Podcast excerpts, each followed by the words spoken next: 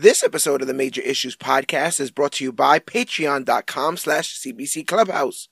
Comic Book Click is on Patreon, guys. For as little as 10 cents a day or $3 a month, not only can you help keep the lights on here at Comic Book Click headquarters, but your donation gives you access to exclusive content like CBC commentaries, polls where you can choose what content we cover next, and special behind the scenes footage of things here at Comic Book Click. Visit patreon.com slash CBC Clubhouse today and become a Patreon. And remember, you, yes, you, are worthy.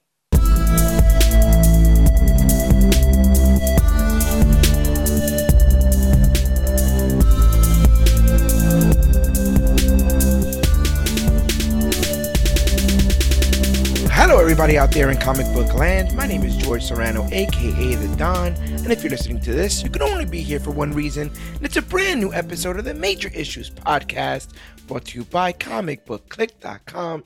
And as always, I am never alone. Sir, if you could please introduce yourself. It is Dan, the comic book man.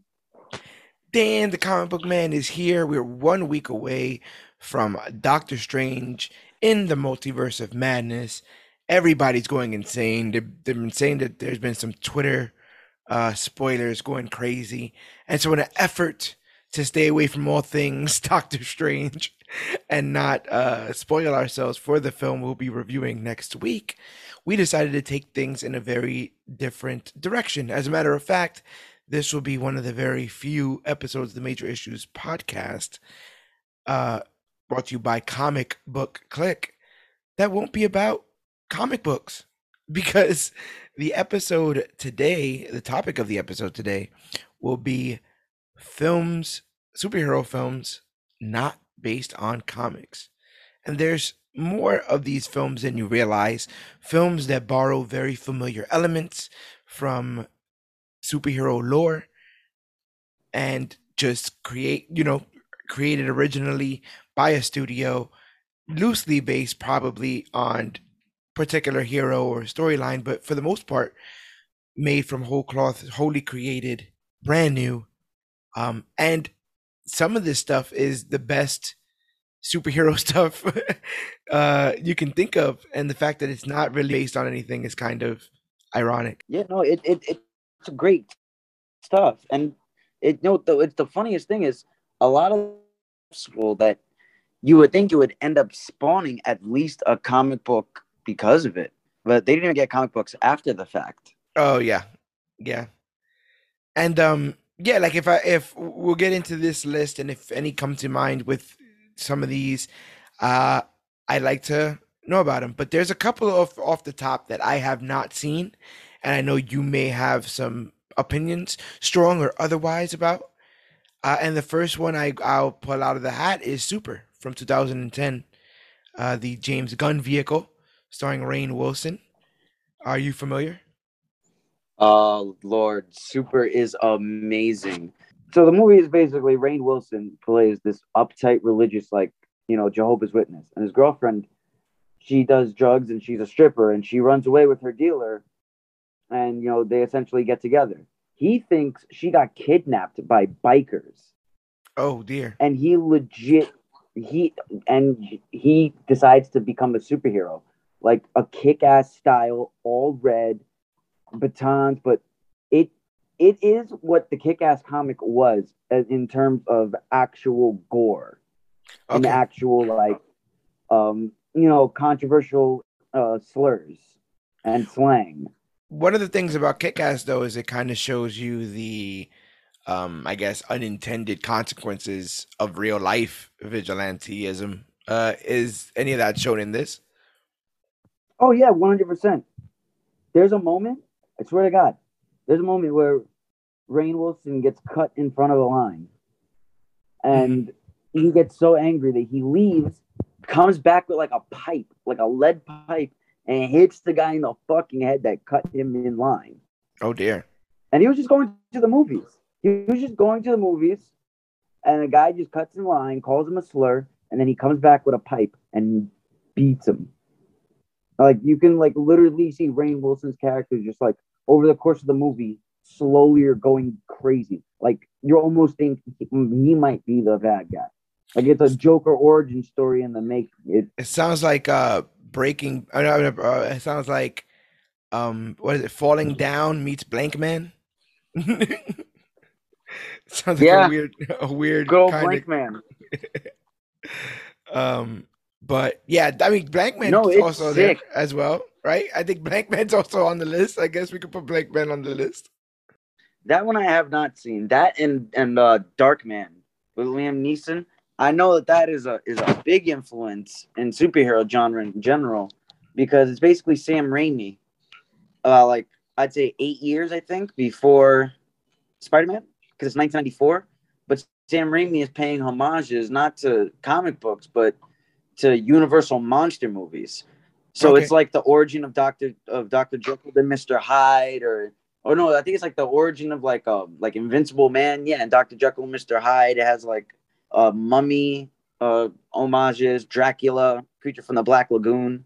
I heard it was a cult classic it- and that um it I mean, it spawned a bunch of sequels as well, so it definitely had Oh, you its you fans. could say that it basically inspired The Crow, Sin City, The Spirit, all of that.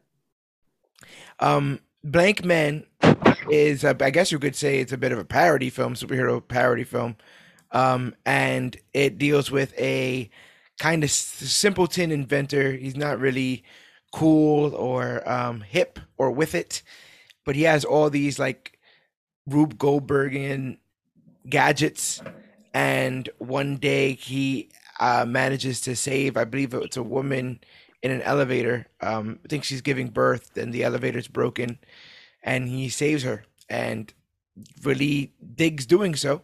So he becomes a superhero called Blank Man. He builds his own um, Johnny Five kind of robot called J Five, and there's a whole instance of of uh yeah there's a whole instance of, of that it's pretty funny i haven't seen it in a while i don't know if it holds up um but i mean it's the waynes brothers you know it's it's starring damon waynes so and uh yeah 1994 Oh, oh, oh God.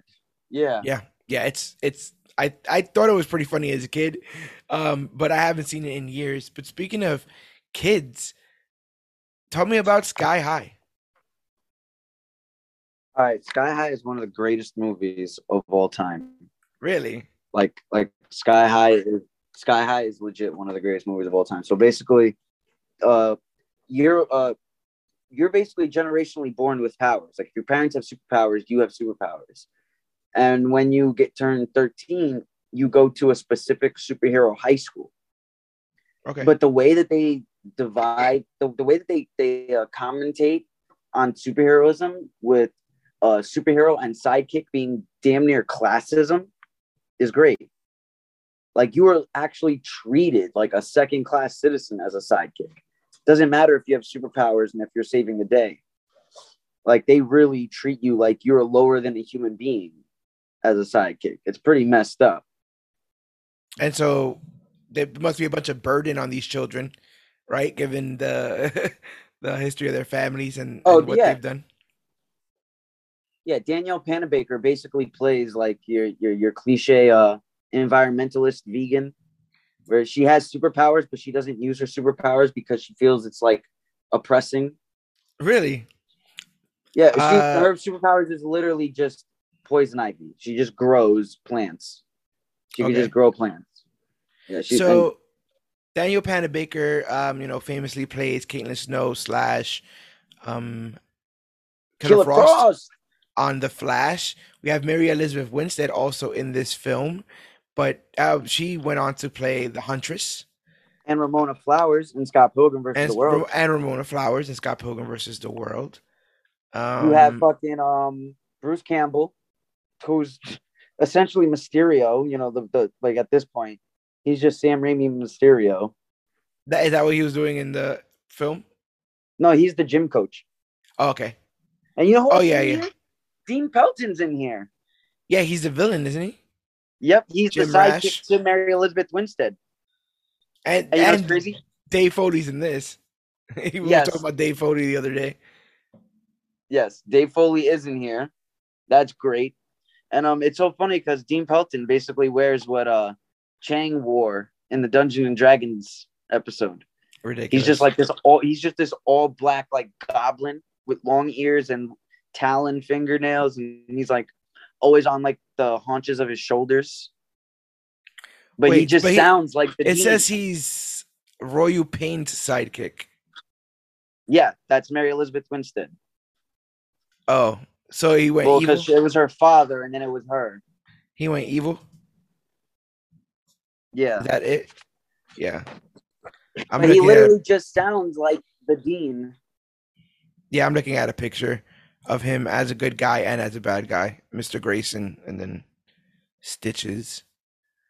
This is uh yeah. They also have um Kurt, Kurt Russell's also in here who went on to play Ego.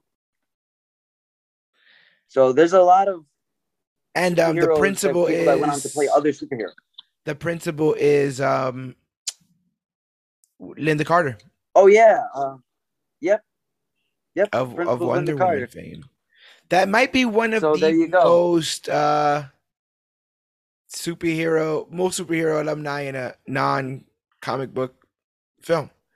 One hundred percent. Like everybody there has some sort of ties to Marvel or DC. Oh dear. Music by Michael uh Gia. I can never say his last name. Uh same dude from Doctor Strange and um Spider-Man and Incredibles and Yeah, Michael. G- Giacchino. He's yep. He's it's just a it's just genuinely a great movie, and Kurt Russell eats up the scenery like in the best way. Like he literally takes the role of being a superhero to like the next level, and it's actually great to see. Wow, he's the same um producer who produced Cruella for this. That's Oh, crazy. Jesus. I see new superhero, uh supervillain origins. I- I- his name was Andrew Gunn, so I was just trying to see if there was any relation. uh let's go from I've been Sky down those rabbit holes before. uh let's go from Sky High to Hancock. 2008 Hancock. Oh, I saw that movie in theaters, man. I saw that in theaters with my dad and my sister. That movie I've- I've seen still to this day holds up. I think the third act gets a little uh, gets a little wonky with the angel, with the with the, Oh, with the hospital once, stuff. once that twist happens, yeah. Like the movie could have ended with that twist never happening. Even that final fight scene in like the hospital was kind of like just weird for me. In a lot of ways, it Like feels they like really two films. to make this guy a whole villain.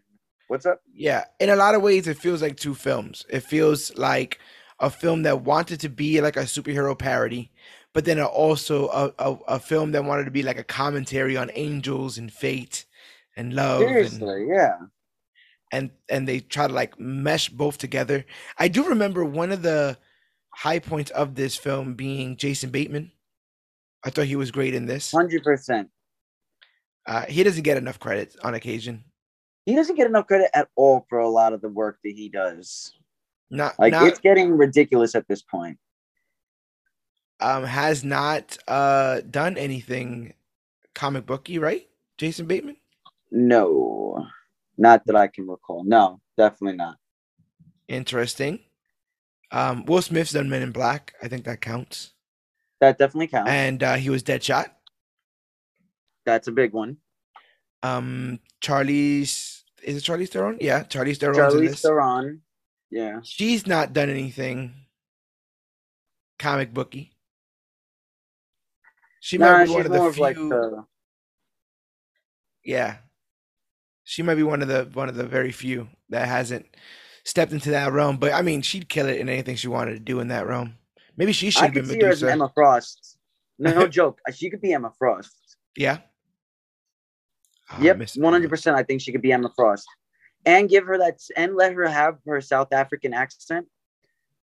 She could one hundred percent. Like I love Charlize Ther- uh, Charlize Theron's accent. Like she doesn't get to use that accent enough. like I said, I think Will Smith plays it good, and I feel like we were at a we were in a time period. I mean, it's funny enough. This comes out the same year that the Marvel Cinematic Universe would start, but um, you know, this felt Deadpool before Deadpool. You know, the drinking, the not really wanting to be a superhero. Like it just felt like Yeah. the kind of edgy, um, not anti superhero, but just a little bit of painting outside the lines of what we knew comic book movies to be. Oh, but this was Uh, very much so an anti superhero movie. Yeah, This was a man that actually did not want to be a superhero at all. but it also was probably a commentary of on the like the conveyor belt of superhero movies we got prior, which is like the Daredevils, the Fantastic Fours, you know, the Superman Returns. Oh yeah, the Ghost Riders. Yeah. Right. Yeah, because they'll be making they were making a lot of them, and not all of them were great. So it felt like this was a bit of a um a uh commentary on that. And it said that uh you know somebody wrote a spec script. Originally, the the film was supposed to be called "Tonight He Comes," which I mean phrasing. That's Uh, weird. Yeah. Uh, but they said that the motivation for the idea was the love of Superman and a version of Superman that was more real and more challenging. Like I said, I mean, how often have people gone to that, right? To that well. You see, I want to make a Superman film, but I want to make it more relatable and I want to make it more real. Like, All right, bro. Good luck. I hope no one relates with Hancock because that's just the guy was an asshole at the end of the day. I don't care if he hates being called an asshole. He's an asshole. But then it would remember they had like that weird moment where it's like they were also an interracial couple and he was killed, damn near killed because of it. And so they couldn't date anymore. Yeah. And that was like the last time that he he got like he was like shot in like the lungs and woke up in the hospital and all he had was like a, a ticket to a movie, some bubble gum, and like Yeah. two dollars in his pocket. Right. and Um, they it- asked him to put down, yeah, they asked him to, to sign as John Hancock, and he thought that was his name, so his name is John Hancock. he did some really good acting in that in that movie, uh, Mr. Smith. He did. Uh, I don't know if they'll be calling him back to do anything superhero-y uh, for a while, but you know he did he did do well with that. Um, let's talk about. Tell me about Megamind. I've never seen Megamind. what? Yeah. Oh, you're bugged out. You've never seen Megamind. No? Yo, bro. So imagine a world where the hero wins so much he gets bored and Okay. decides to fake his own death. Bro, the hero, played by Brad Pitt, got bored of winning. uh huh. It was, he was just incomplete. So when Will Ferrell, Megamind, kidnaps him, he decides to fake his own death. And Will Ferrell thought he won. Uh huh. And then it, it, it became the Joker effect where his victory, the, the getting to the victory meant more than the actual victory. Okay. So Megamind starts becoming like, you know, depressed because he has no arch rival. So he takes the fucking news a newsday cameraman played by Jonah Hill hmm and decides to turn him into it, to trick him, manipulate him into turning him into a superhero. So he will be able to have a new To fight rival. him, so he can fight him. Yeah. So he can fight a hero. Because That sounds pretty damn interesting. It is great. And then you have David Cross playing like, like this piranha robot. Like it's literally just a piranha in a Mhm. robot mech suit. And um, Tina Fey plays an anchor lady. Jonah Hill plays the the fucking cameraman to the anchor lady or field Right. reporter, whatever she is. Yeah, there's a lot of voice actors in here. And once again, another superhero, another one that goes on to do more superhero work with uh, Brad Pitt having his little cameo in Deadpool 2, Yeah. because that counts. Let me see. Let me see. but it's it's it is genuinely great. It, it's it's really that's if if you ever see when, when I use the GIF and I love you, random citizen, it's from that because it's one of the funniest. That movie is just genuinely good, and it's DreamWorks. That's the best part. I think that's It's straight up why we're under under my radar. It came out in 2010, and that, that was a very busy year for me. But um, yeah, it was just one of those ones that slipped by. It wasn't like oh, I, you know, I heard anything bad about it. I just never really It's got a like chance to see Monsters versus Aliens, you know. It's like Monsters. Like I think Monsters versus Aliens is a great fucking movie, and not I've, enough. I've actually watch it. seen Monsters versus Aliens. That's the one with Seth Rogen, right, as the Blob. Seth Rogen, uh, Reese Witherspoon, Hugh Laurie, uh, Stephen Colbert. Yeah, I've seen it. It's I- great. I've, I've definitely seen that. Um, So what about Chronicle? What about Unbreakable? Let's go Let's go Chronicle first. for a. Let's go Oh, Chronicle God. first because it's not it's not just I don't know how I Unbreakable with feel about that Unbreakable. It's Uh, oh god. But do we have to have to talk about Yeah, the other yes, ones? that's how it to that? goes. Yep. God damn it. Chronicle is not that bad, but it's also not that good.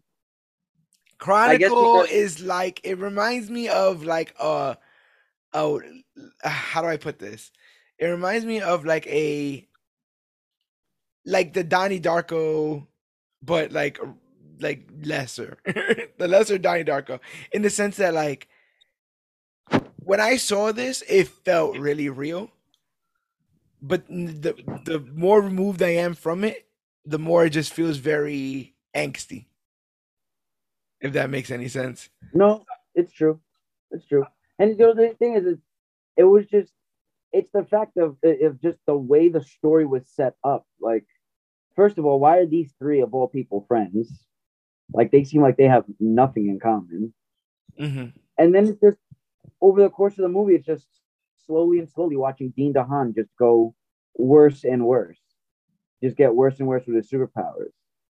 Yeah, Dane like- DeHaan would go on to be uh Green Goblin in the Amazing Spider-Man. And Michael B. Jordan,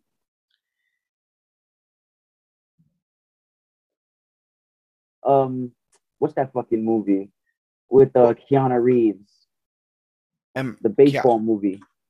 uh, a movie- was you're talking about um, y- y- Hardball. Hardball that had Michael B. Jordan, and The Wire had Michael B. Jordan. But this is like one of the ones that like really shot him to fame here. Yeah, he would go on to play um the Human Torch in Fan Four Stick, and then Killmonger in Black Panther. Uh, to much success, you know. Now he's he's doing his own franchise stuff with Creed. Huge success. Oh yeah.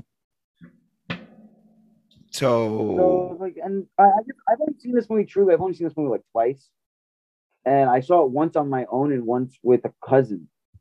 And yeah, it's just one of those truly forgettable movies. Like not forgettable as in like like I remember this movie, and it'll I'll always end up having to bring up this movie in a conversation like this.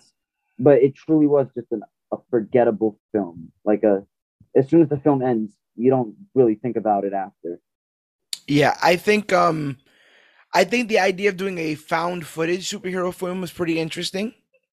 I thought some of the shots were pretty inventive of how they tackled, you know, um, them flying for the first time and dealing with their powers. I thought the idea of what responsibility do we have if we have any, you know, all that kind of stuff. I thought I thought a lot of the elements of it were pretty cool, but um, it it does get it does get a little bit crazy in that third act, and um, I mean, like I said, I think I think I like it more than I don't, but it's just not. I don't take it seriously.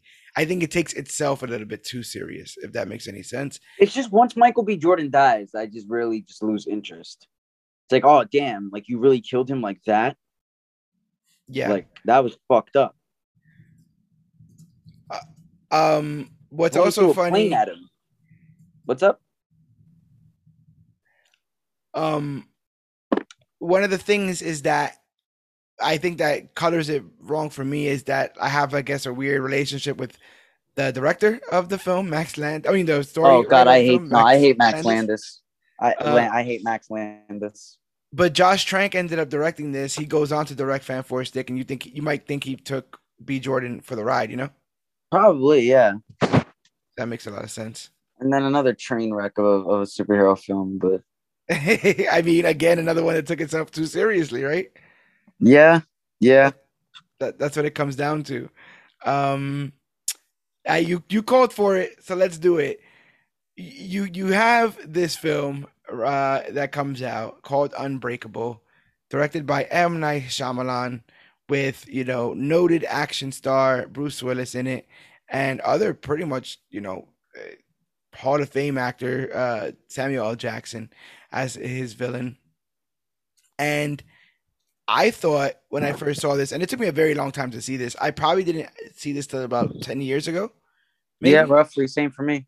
Same exact time frame for me. Yeah. Um, I was and- I, I was watching this because of uh Watch Mojo really. this ended up on a Watch Mojo uh, countdown, and I'm like, oh my god, my mother used to talk about this movie all the time growing up. So I'm like, let me just watch this. What is this? I don't remember much of the promotion of this film. And like all the posters and all the other kind of stuff just makes it look like one of those like Ashley Judd thrillers. like if you just look at it, yeah, like a long came spider or the long kiss goodnight, like or yeah, any of that kind of uh, early 2000 stuff. Um, but yeah, it's basically about a, a former football player with superhuman strength who sees the crimes of people that he touches, and you kind of find out that he has been being he has been someone's been keeping tabs on him throughout his years to sort of kind of test his mettle uh, and whether or not he actually has these powers. And part of the beauty of this film is watching him discover these powers and then go to great lengths to, um, I guess, test his limits and his abilities in doing this kind of stuff. Um, I thought that, like, I, I think this movie is basically one scene. It's the scene where they're at the breakfast table and um, they bring up the newspaper that his father, you know, that somebody was a vigilante went and saved somebody somewhere, and him and his son have a very tearful but unspoken conversation through eyes of like, did you go out and do this? Yes, I did. Oh my God, you're a superhero. Yes, I am. uh, and it's, it's and it only gets driven home by that powerful fucking Thomas Newton Howard score. I mean, that James Newton Howard score. That James Newton Howard score is just amazing.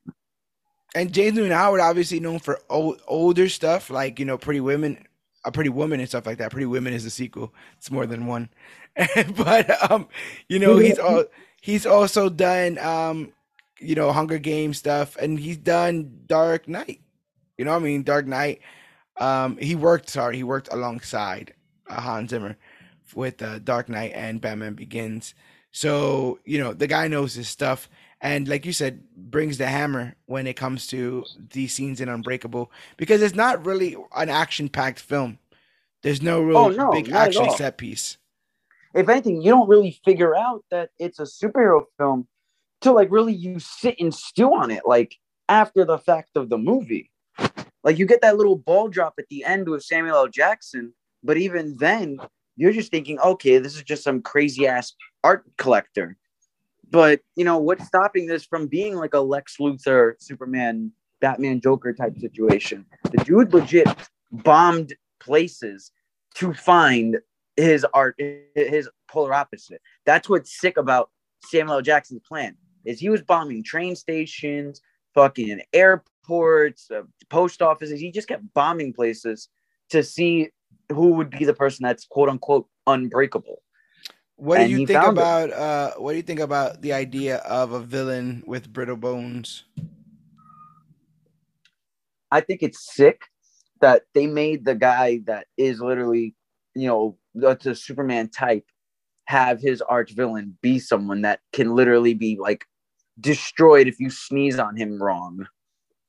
like especially that one scene where he notices Bruce, like he noticed Bruce Willis. He knew Bruce Willis had a power. It was at the game where Bruce Willis called out the guy that had like a knife on him, and the guy yeah. got out of the line and left. And he knew that he had that on him, and he started chasing him. And then he like slips, and all you hear is the fucking shattering going down yeah. the stairs. Oh my god! So and the way they filmed it, how close up and personal like it became really atmospheric at that point. Like the cane is just shattering, and then you just hear the the bones just like literally snap, like you're holding like ten twigs. Yeah, it, it, it was it's sick. Yeah, it, he's really he's really great at that. Um, I think it ends a bit abruptly for me. The film. Uh, well, it was like a two and a half hour film. Well, yeah, then they should have moved. They should have moved some things around because I feel like uh, the conflict at the end is what we all kind of wanted, and once we got it, once the ball gets dropped, put it this way: the film ends. It went that way. But I'm saying, put it this way: the film ends so abruptly that you have to end it with words on the screen.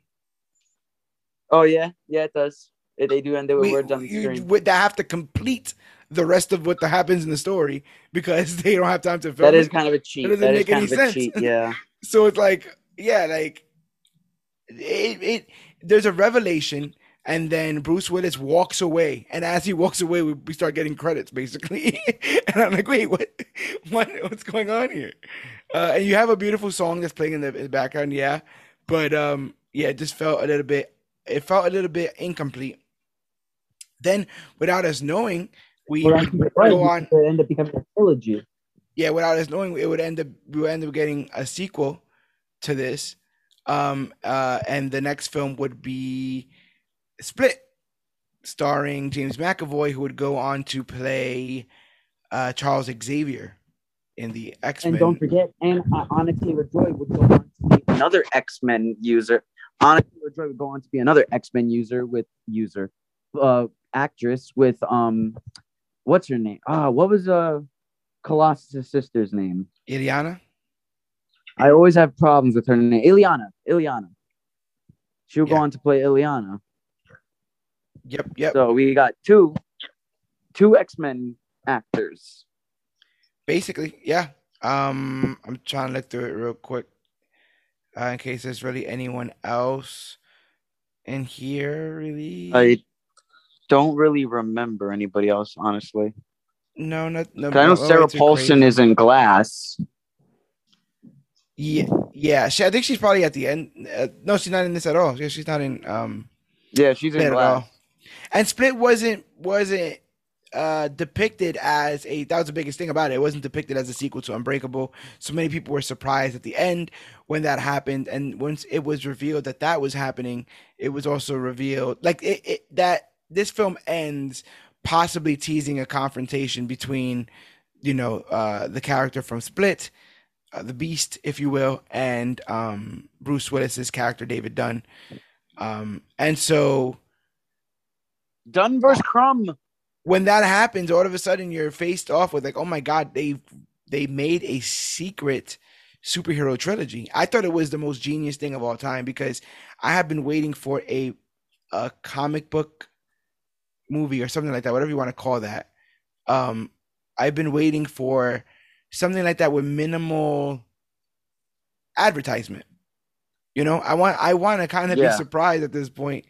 Uh, like uh, there was a lot of people who were saying, how cool would it have been if that film Life was um a Venom film? Oh God, I know exactly what you're talking about. Yeah. You know, there was a lot of talk about that. Yeah, was he in that? Oh no no no! You're Life. you're thinking about the one with um uh, Jake Gyllenhaal. Yeah, I think he's in that.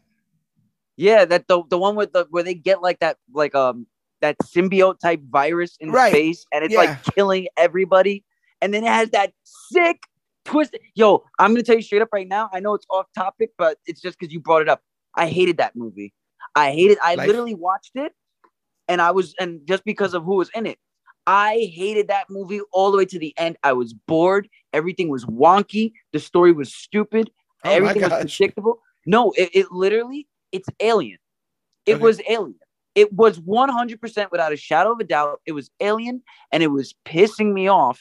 It was like Alien meets Space Odyssey.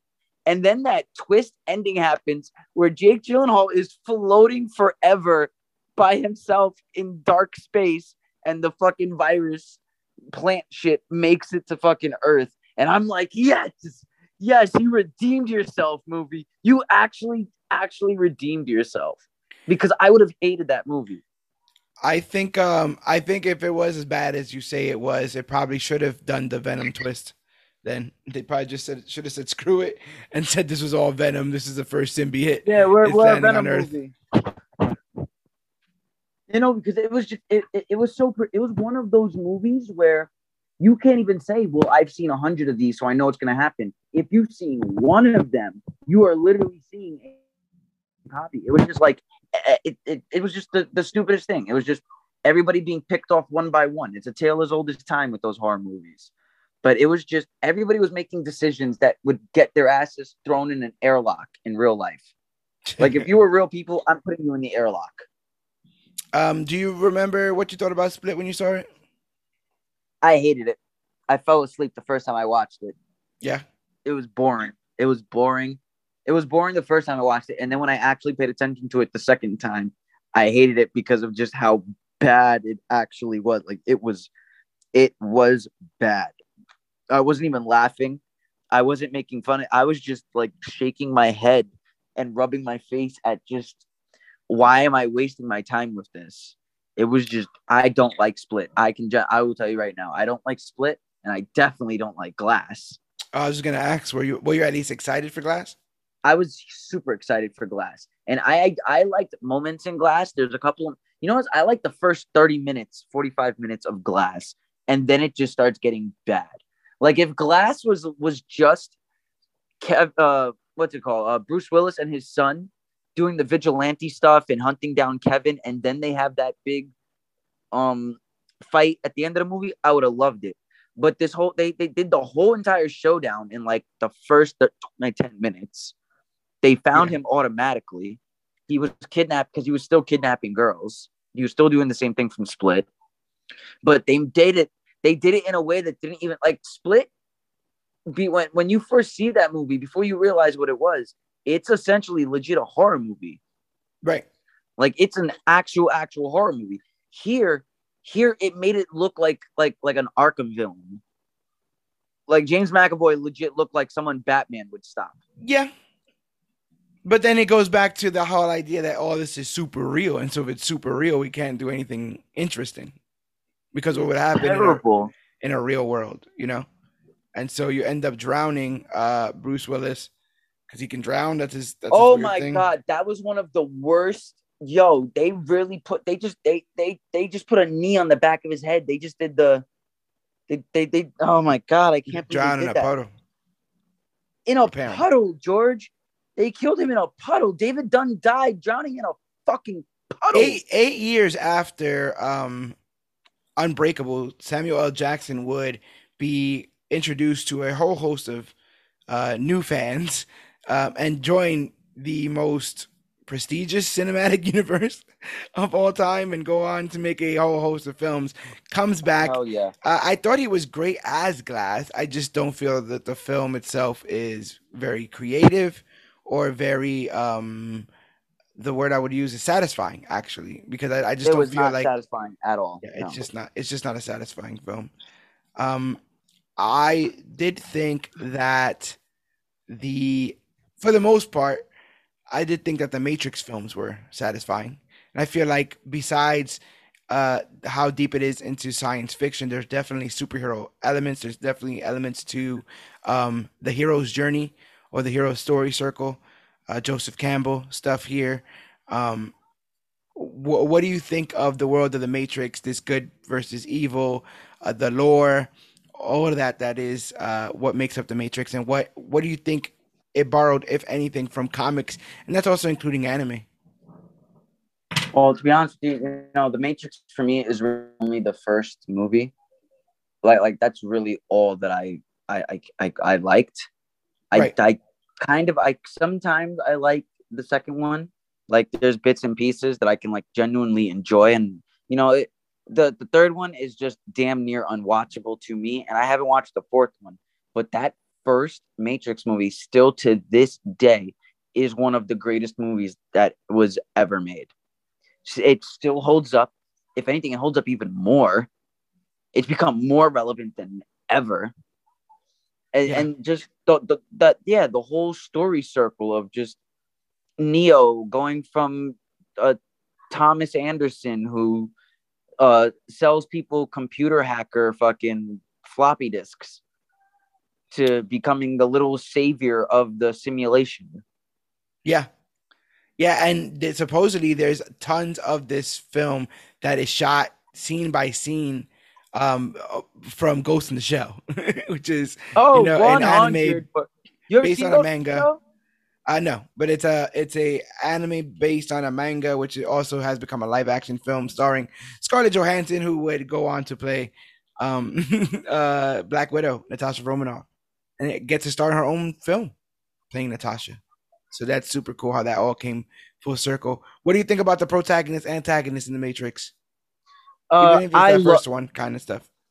I love um, what's his name? Uh, Agent Smith. I think Agent Smith is great. Uh, I love his reasoning that he's basically a, a semi-conscious or fully conscious. He's a fully conscious. Um, I'm trying to. I guess you can consider him a white blood cell, like Yeah. a, like like an android type white blood cell. Like his duty is to clean any of the irregularities inside the matrix. Yeah.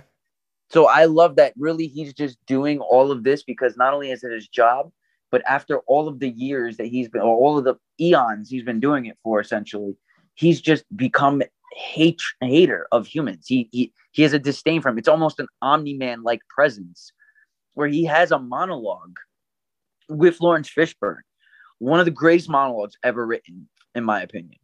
Where he's like, you know, I've I have seen all sorts of different you know um living organisms in on this planet and the and you as humans don't relate to any of them mammals you know insects none of them but humans relate the most to viruses the way he just like monologues that humans are a virus that just go from one ecosystem to another and topple it and just keep going i'm just like god damn my man is he, he, he don't got to be spitting these facts right now Uh, Hugo Weaving going would go on to play Red Skull in Captain and America. and of course, of course, Hugo Weaving would be Red Skull. It's like, why not?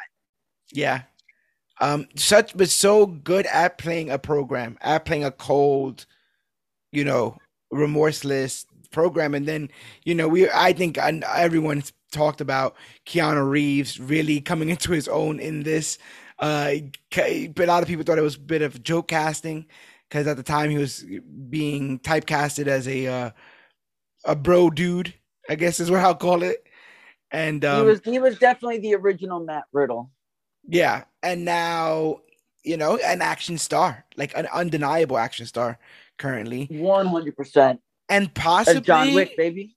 also possibly one of the most currently fan casted actors of all time. Oh, one- say? One- no, one hundred percent. And you know what it is? It's just genuinely. If we're gonna go by like just fan love, like actual fan love, he is probably not even hyperbolic, the most loved actor in history. Probably like there is something about Keanu Reeves. What? probably living actor. I think uh, Robin Williams was pretty beloved. Mr. Rogers. Oh no, you okay? Pretty Yeah, beloved. Rob, you have Roger Williams. Mr. Yeah, well, I wouldn't consider Mr. Rogers an actor what, do you, what do you mean? what do you mean? That's he's because I acting. because because to be an because no because when you're an actor, you're playing a part, you're playing a role. That is Mr. Rogers. You ever watch his court cases, eh, like of him fighting for like. Uh, he uh, Mr. Rogers used to go to court to fight for children's television to the way to be to be fair, he's written as a television um personality. a television he's- host, author, producer, and minister. Yeah, I exactly. Yeah, Mr. Rogers is in no way an actor. That's genuinely he is. He was that amazing of a person. Don't Do you know his- Don't you speak? No. Don't you speak ill on my Mr. Rogers now? Do you, do you know his uh, middle name? No, what's his middle name? McFeely. Yes, yes, because you know now that makes sense because that's the name of the mailman. Do I- Mr. McFeely is the mailman. but also, I don't think th- that you would have gotten very far at Mr. McFeely's neighborhood. No, oh my! That- Stop it! So I think he, I think Ro- going with Rogers worked because no, you don't want to bring your kids to Mr. McFeely. Rogers McFeely. Yep. Bring- Let's go to Rogers McFeely. Um, no, but you would go on to. d- d- we- We're still, we're still um doing six degrees of Kevin Bacon or whatever. Um, uh, six degrees of separation Oh, and uh, how we, how are we going to forget Jeri Hogarth? is oh Jeri Hogarth, hundred percent Jeri Hogarth. uh, Carrie. Anne Moss. We were We talking about, about Carrie Anne Moss. we're talking about Mr. Rogers. We're talking about Rogers McFeely. We can't. We got Markus and McFeely, who wrote. Oh God, not not not the McFeelys. Didn't they write for uh, Civil War? Yes. Um, I type in Civil War into Wikipedia and it wants to show me like the real Civil War. Like, what are you, what are you doing you- to me Well, right if it was going to show you the real Civil War, it would be showing you the MCU movie, not whatever. Exactly. Yeah. So uh, the McFeelys would go on to write, or Stephen McFeely would go on to It was yeah, co-write, Stephen McFeely. uh, yeah, go on to co-write some of the Captain America films. So it all comes around. And like you said, Jeri Jeri Hogarth, um, with Carrie Anne Moss, who would go on to uh co well not co-star, but she would was would be in the movie with Guy Pearce and Christopher Nolan. Oh, Memento. Memento. Nolan would go on to make the Dark Knight trilogy, and Guy Pearce would go on to be uh the Mandarin Killian. or uh, Aldrich Killian. So yeah, this this this all go, uh, gets so crazy. Um, Now let's finally talk about a movie that you that you have fucking seen and a movie you can praise. Let's bring up the fucking fact of that Disney gave us literally the best Fantastic Four movie we'll ever have. yeah, man, uh, Incredibles, and I guess you Michael could also Michael Giacchino again with the score. you Michael also Giacchino, baby. you could also dump in the second um the second Incredibles in there as well. Oh yeah, no, that definitely can go in there because I actually think that movie's uh, amazing too. I actually like The Incredibles too. I actually might like it more than the first one. I'm not even gonna lie. Like Um, that second one because the second one has uh Bob Odenkirk and um what's her name um oh wasn't uh Is it Frankie? Agatha Agatha Harkness in there? Oh, is Kathryn Hahn. Yeah, I, it's if it's not Kathryn Hahn, I think it's Lily Tomlin. I might And if it's Lily Lily Tomlin, Tomlin. And if it's Lily Tomlin, then she goes on to be Aunt May in Into the Spider Verse. so It's just- is- not seeing no Lily Tomlin. who is Uh, we got we got Craig T. Nelson, Holly Hunter, Sarah Vowell, uh, uh, Catherine Keener. Keener? Oh yes, That's Catherine yes, Keener. Catherine Keener. Get out and get out. Yep.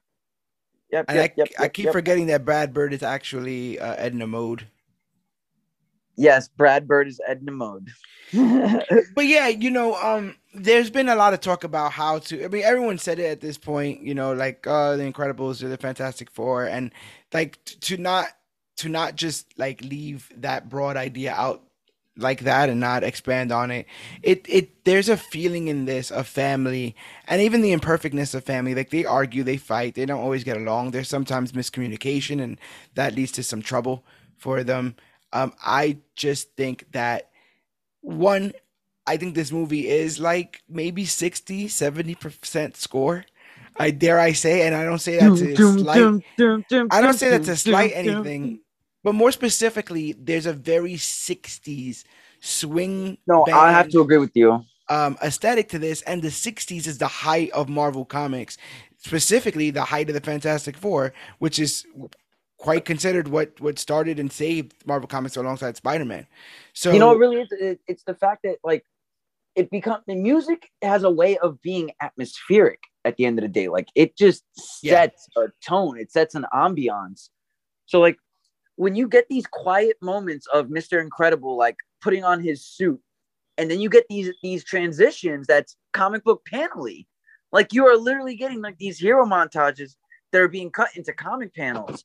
But over all of that, you just get the the slight piano keys, the doom doom doom doom doom, and it just captures the height of like the best parts of 60s spy thrillers. a lot of like- brass horns. Yeah, Um, you know, um, and like the real like brash brass horns, like the real almost obnoxious, but that's how it was in those in that era of like you said, spy thrillers. it gives like you the, first trumpet that you have to have that little squeeze ball in the trumpet to get Yeah. that fucking. that effect, like wobbling effect. Um, the the graphics. I remember there's a scene where they're in the water and you can watch Oh, how their God. hair is their hair is shining because of the water. Like I was just remember thinking like this is this is the height of what this is. Obviously, we would go on to do way more, but at the time, I'm just like this is this is 2004, incredible. man. This is the height of no, it truly is the height of of mm, uh, theatrical animation, and it's 2004. It's 2004 and I'm 15 and I know about the birds and the bees and while I get the while I get the very um you know on the nose stuff that they're doing with this movie I also get the kind of thinly veiled idea that there was a subplot in which Miss Incredible thought that Mr. Incredible was cheating on her with his co- with his co-star and uh, with his co-star, his co-worker, And not only is that very well done, like they placed that in there very well, but it's just it's handled very maturely as well. because you know what? Because it's subtle. It's not. Yeah. It's not an actual in your face thing, and it it it becomes a way to to move the plot. Like how do we 100%. like how do we organically get Mrs. Incredible and her kids on the same island as Mr. Incredible so we can get the family together and do our little hero uh climax? How do we do this? Hmm. All right. How about Mr. Incredible is very secretive about the fact that he's doing superheroing again at his wife's behest. She finds like a, a blonde hair on his lapel, thinks he's cheating, follows him. The kids follow her. so it's it's very organic. It Yeah. genuinely is an organic way to get everybody together. and the kids are different they have unique you know attitudes and mindsets because of things but they still love and care one for one another i believe they both save each other's life at one point um you know that which is incredibly charming and and like simultaneously heartbreaking when you think about the fact that they uh came so close to death on multiple occasions. Um you know it deals with like child death like Also- what would happen if if like what mr incredible's reaction would be if his family were killed in a situation like that. He almost murdered a woman. There's a there's a moment in there with that. But Yep. yeah. And saying? one of the best parts too is each of their powers is literally a commentary on their position in the nuclear family. You have the father who has to be super strong, has to be, you know, the hero. You have the mother who's almost stretched herself completely thin, having to, you know, go every which way. You have the youngest son who's just runs, runs, runs, always fast, always has energy. And then you have the angsty teenage daughter that nearly feels invisible. yeah So Yeah. every single like they all have powers that genuinely uh, relate to their personalities and their roles in their family, and it's just the little details like that is what just makes this movie beautiful, like really beautiful. Like why can't we do this? it was it was nom the sequel was nominated for multiple awards it just had the tragedy of coming out the same year as into the spider-verse Into So, Spider Verse, of course, it came out the same year as Into the yeah. Spider Verse. Yeah, Oh, yeah, about that yeah but you um, could take no, but you know what? You know what? I will give it. Sec- I I think it takes a nice solid second place. Yeah, and nothing to, to be second place to yeah. to that is nothing. To be second place to um to Spider yeah, Verse if you is, lost to like honor. Rhea the Last Dragon, I don't know what to tell you. You know, if you, but if you you know, but losing to Spider Verse, that I mean, it's Spider Verse. That shit was t- tackling things that it needed to. Holly Hunter would go on to be uh the senator who the peach tea senator. Oh my. God, yes, and BBS Yes. drinking Howdy, hi- grandma's peach tea. Yep. Was Jason Lee anything? Jason Lee was Jason in Lee- the Flash, I think. Was he now? No, wait. Am I getting him The only thing that I can really somebody accredit- else? Yeah, you think might be. You might be. The only thing I can credit Jason Lee to is being uh, is playing an actual comic book creator in the Kevin Smith universe with uh, Chasing Amy. Right. So Oh, I was getting him mixed up with. I was getting him mixed up with that dude from um American Pie. That looks like him. oh, Jason Biggs. No, Jason, not Jason Biggs was in the Flash Not Jason from American Biggs. Pie. That's Jason Yes, Biggs. I know who's in American Pie, Daniel. I'm saying the guy who looks like him in American Pie. Wait, the guy who looks like Jason Lee in American Pie. Not just not just the guy from American Pie. well, the- now I'm all types of confused. You've seen American Pie. Yes. There's a football player in American Pie. Oh, um, shit. Chris Klein. What would Chris Klein? Yes. Yes. Chris Klein looks like Jason Lee's older brother.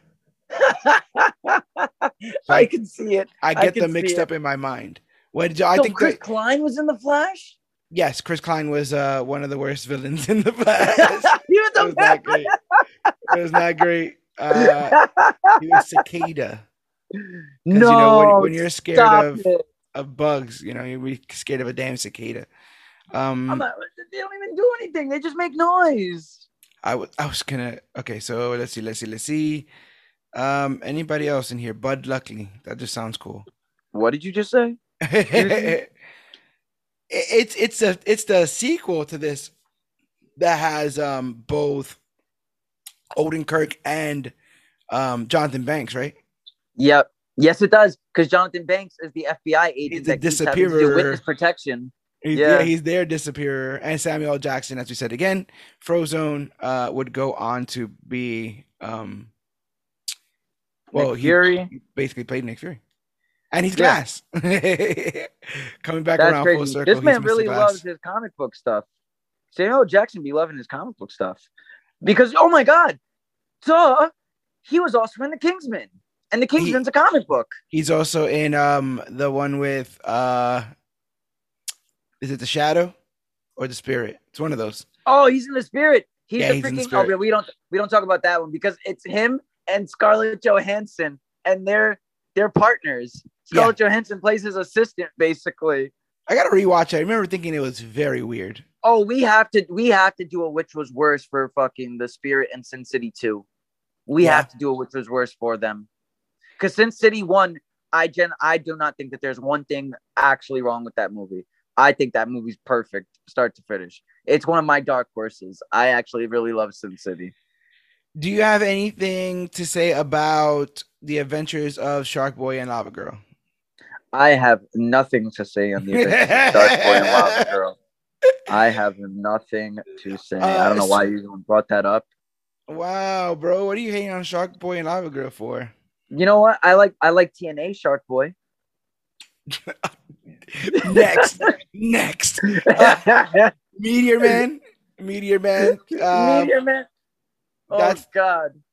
that's a that was good. That was funny. First black, uh, one of the first black depictions of a superhero in mainstream media. Uh, so that's pretty pretty damn awesome there. Up, Um, up, and away on Disney Channel. up, up type and in your computer up, and, type in your computer up, up and away, and read that hilarious ass casting. Disney Great. Channel, uh, Disney Channel original from like 2000. Crazy. All uh, black superhero family. my crazy ex girlfriend or my super ex girlfriend. Which one is it? It's uh, it's my it's my crazy super ex girlfriend. You had it. You had both of them right. It's Is my it? crazy it super there's ex no. There's no. Is it really my crazy super ex girlfriend? It's my crazy super ex girlfriend. It's gotta be. Hold It's on. It's 100 my, percent my super ex girlfriend. That's what it's called. It is my so it is my yeah, that's what I'm saying. We were mixing up two. crazy. There is a my crazy ex girlfriend, and there is a my super ex girlfriend, and we were combining them to make my crazy super ex Well, all I know is that Uma Thurman was really crazy. yeah. And, then she- Anna Faris is also. I think Anna Faris was in that, and I think J- J- uh, Jason Mar- Marsden was in that.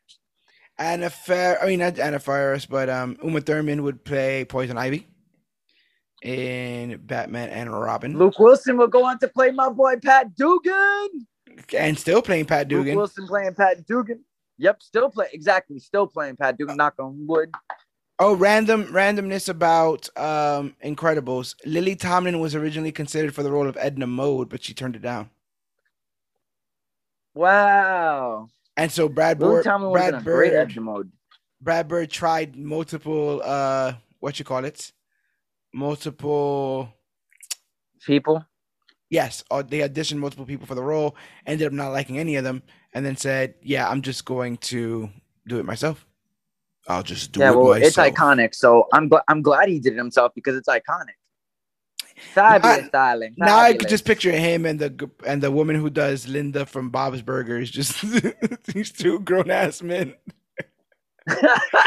just doing these no, but the voices. dude that does Linda is amazing. he's Like hilarious. I don't get it.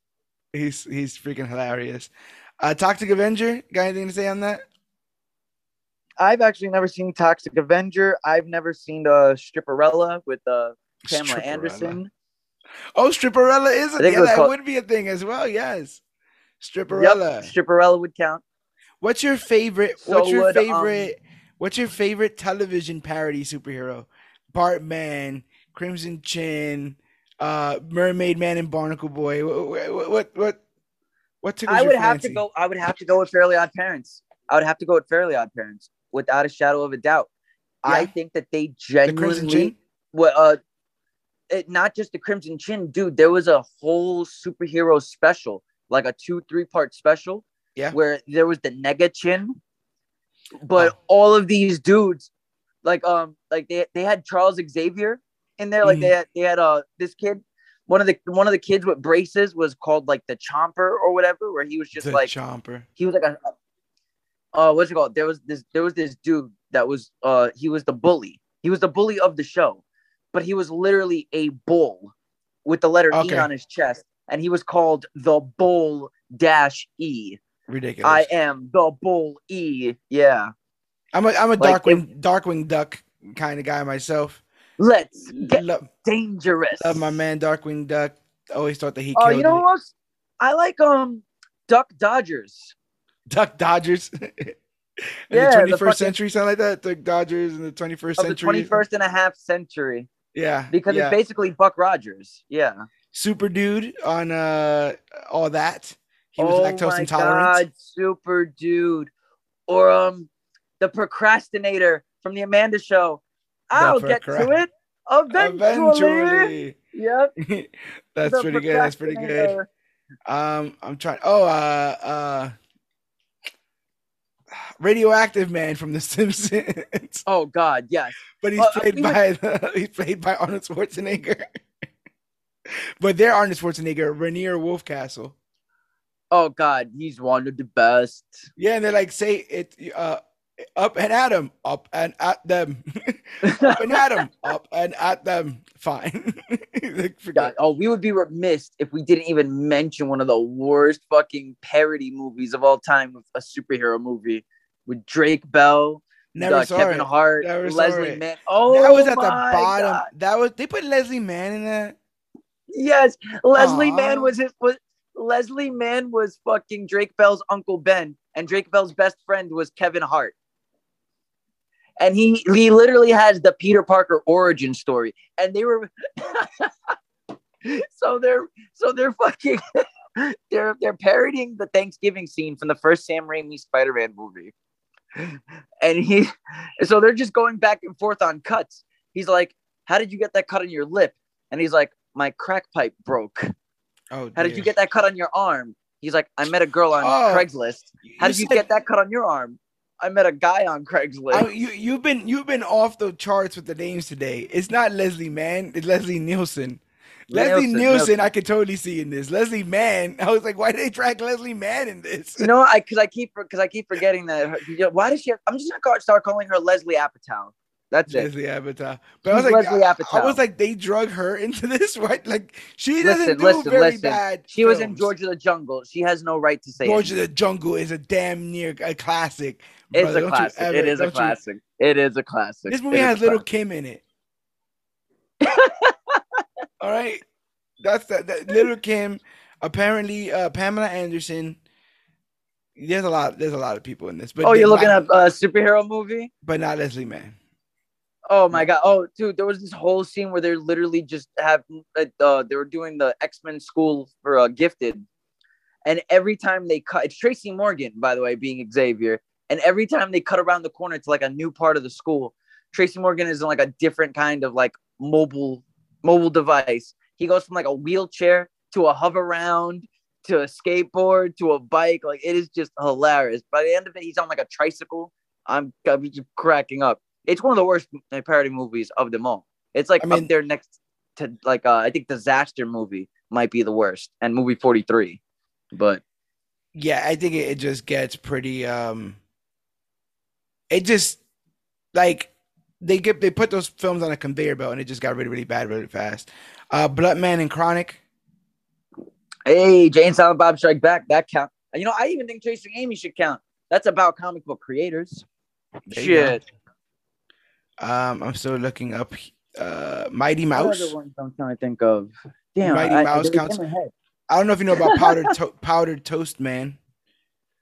Oh my god, that's from fucking Doug, isn't it? No, Ren and No, not Doug. Um, it is Ren and Stimpy. Yes. No, yes. do you remember the I hero from Doug? Quail Man. Quail Man. Quail Man. Quail Man with the with the uh with the With the belt on his head. the belt. It was an upside down belt. Yeah, he had a belt on his head. Yep. But why quails? I What? don't Quails. I don't know. Um Oh my god, do you remember the fuck? Do you remember the Avengers parody from um uh Dexter's Laboratory. Oh yes, Major um, Glory, the incre- in the Infraggable the in the Justice League. No, the Justice Friends. was it the Justice Friends? It was. It, it had to have been the Justice Friends. It couldn't be the Super Friends because Super Friends was actually a thing. So it, I'm yeah, pretty it was. sure it was, the Justice It was the Friends. Justice Friends. Yeah, Van Halen, uh, the the Krunk, Infraggable. So, Krunk. Yeah. the Infraggable. inf- the Infraggable Krunk, Major Glory, and, and Valhallen. Yeah, th- those guys are funny, but they they literally had a whole nother list of people: White Tiger, Living Bullet, Fantone, Ratman, Tiki Torch, yeah. uh, Monkey, Fat Boy, the Declaration of Independence. Um, yeah, it's it's Okay, but we also can't fucking forget one of the greatest, Super Cow. You ever seen Cow and Chicken? Oh yeah, Super Cow. Remember Cow and Chicken growing up? And she was Super she Cow. When they talking Super Spanish? Cow. Yep. Was it? She would. She, she'd be like Super Cow. escade, ah," Just, just the most. great- She was just literally just spouting gibberish. They were just. They were just making fun of Spanish. They were. Just, that's literally what they were. You say. Super Cow. They were just making fun of the uh, ridiculous- Super Cow al rescate, or al which is uh some shit like that. She was probably just. Yeah. She was probably just saying Super Cow in Spanish. yes. All all this stuff is great. Um, I wanted to end on something that's a little bit more horrific than inspiring when it comes to superhero stuff. The latest Ooh. take Uh, on evil Superman. He's having a bad weekend, guys. Don't worry about it. The Oh, latest I- take Oh my god. Okay. on Evil Superman, Brightburn.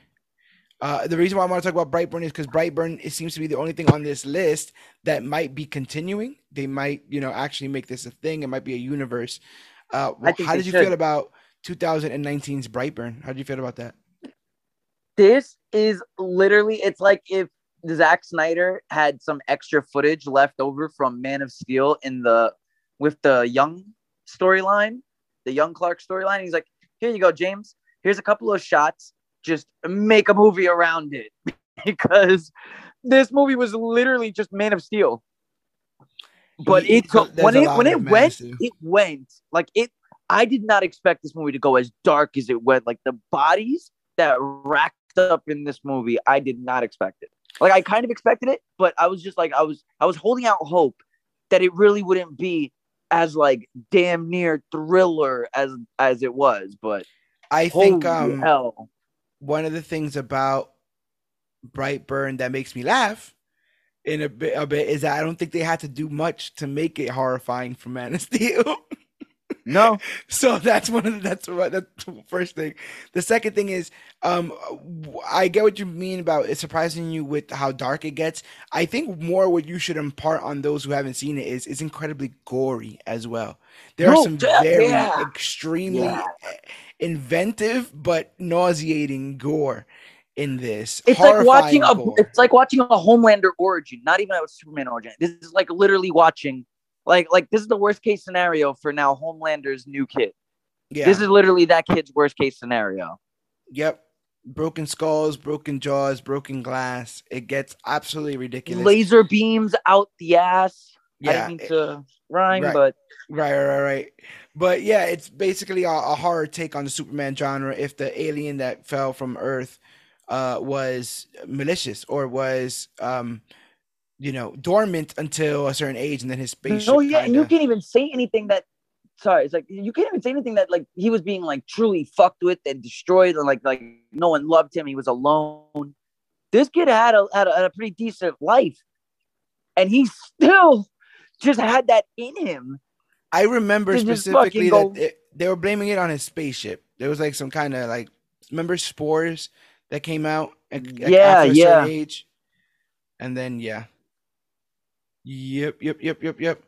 Um, so I thought the film was pretty good. It has uh, Elizabeth Banks in it. She would go on to play Rita Repulsa in Power Rangers. But she was also Betty Brant. She was also Betty Brant. She was also uh golly. Man, I used to love Hunger Games and I can't remember what that lady's name was. Oh, oh my God! Ellie something. Shit. Yeah, it slipped my head. Ellie Piffle Paffle.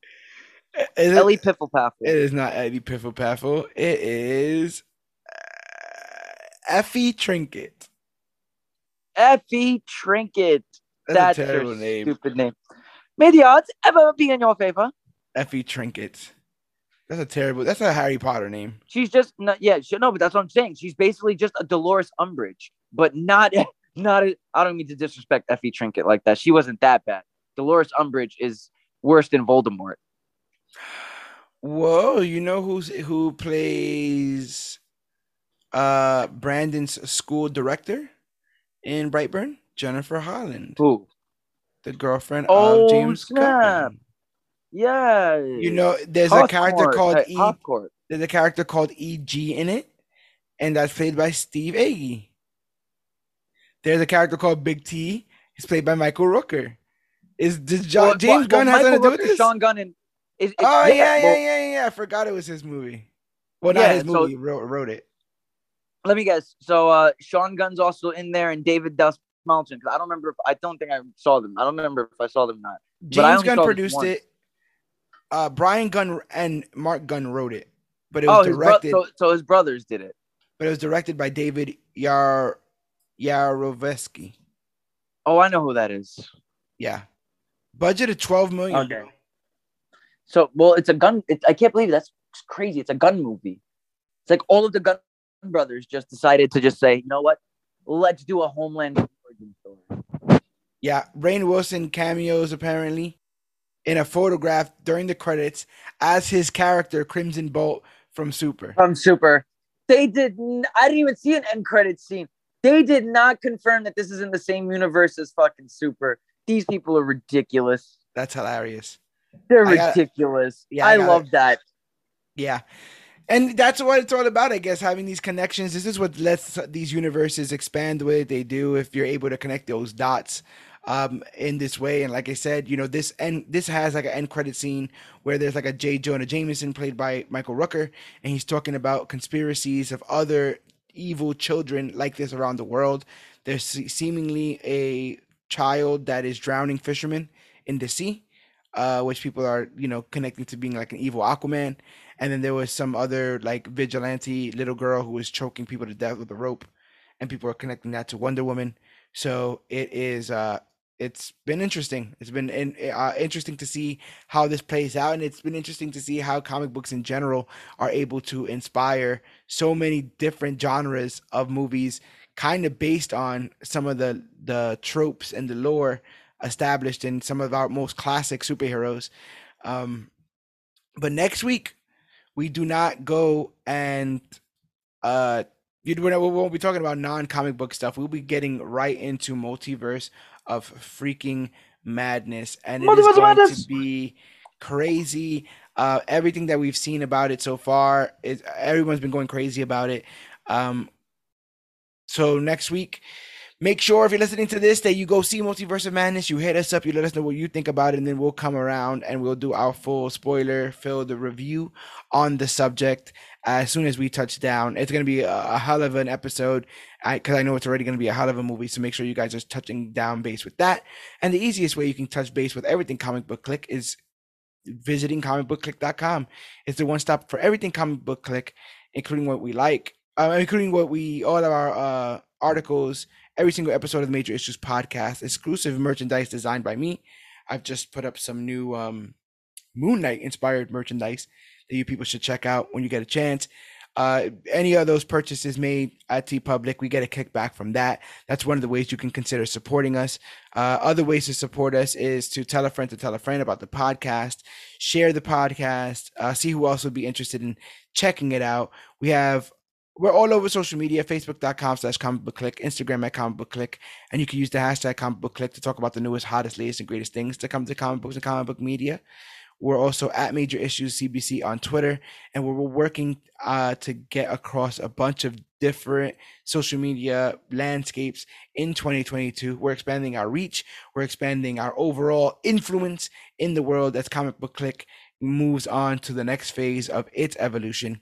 And we have no one else to thank but you guys for getting us this far. So thank you guys so much. Make sure you guys are listening to the next episode of the Major Issues podcast. And lastly, if you want to chuck us uh, some change, consider becoming a Patreon at patreon.com slash CBC Clubhouse, where you can give us as little as $3 a month, 10 cents a day and it helps us pay for enough if you guys do it it helps us pay for the hardware and the software. You know these zooms uh if you want multiple people on a podcast they cost money. The photoshop stuff costs money. The video stuff costs money. It all costs money people. And i've been and those t-shirts don't help make money as much as we wish they did. Yes but unfortunately. I, I love seeing people in designs. I love seeing people liking and sharing this. I love uh, seeing You're you a brilliant dude when it comes to those designs. Guys, these new Moon Knight shirts, I'm telling you, these new Moon. Knight shirts are crisp. Yeah, they're, they're, they're really fun to make, and it's very it's always fun to make things for you guys. So um, I hope to continue doing so and continue doing so with a level of quality that you come to know that is consistent with Comic Book Click. So make sure that you guys are paying attention when we come back around for Multiverse of Madness next week. Um, but I think for me that might be it. So uh, my name is George Serrano, aka the Don. I am Dan, the comic book man. And this has been our list of superhero films not based on comics. And remember, whether you're a super cool superhero family, a super silly secret hero trilogy, a robot cop, a lava girl, or just a psychopathic uh, Superman, remember that we are the click. And always remember that you, yes, you, are worthy.